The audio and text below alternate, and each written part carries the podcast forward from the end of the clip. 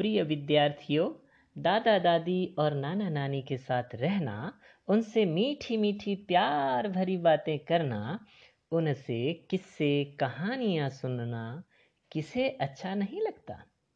आप संकेत समझ ही गए होंगे कि आज हम कहानी की बात करने वाले हैं।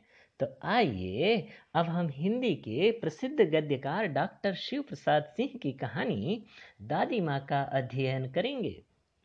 सर्वप्रथम लेखक के बारे में जान लेते हैं।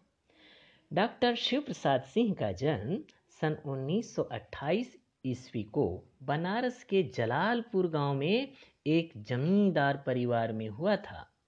उन्होंने काशी हिंदू विश्वविद्यालय में प्रवक्ता और प्रोफेसर के पदों पर कार्य किया। भारत सरकार की सन 1986 की नई शिक्षा नीति में हिंदी पाठ्यक्रम के विकास के क्षेत्र में उनका महत्वपूर्ण योगदान रहा है।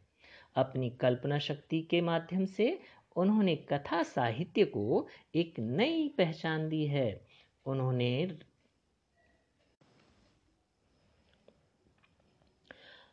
अपनी कल्पना शक्ति के माध्यम से उन्होंने कथा साहित्य को एक नई पहचान दी है।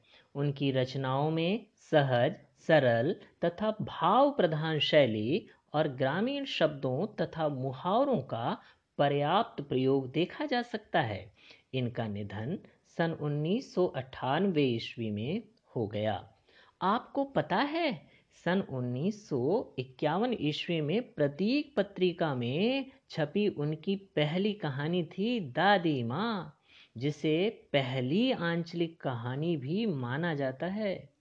इस कहानी की प्रेरणा भी लेखक की दादी माँ ही थी। कहानीकार एक अन्य रचना में कहते हैं, माँ बाप से ज़्यादा प्यार, स्नेह मुझे बचपन में दादी माँ से मिला। जिन्हें मैं मैया कहा करता था।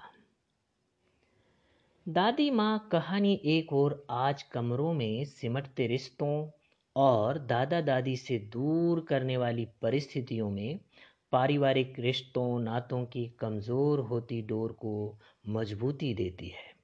तो वहीं दूसरी ओर महामारी के दौर में देशी उपचारों और दैनिक जीवन में साफ़ सफ़ाई के महत्व की ओर भी संकेत करती है।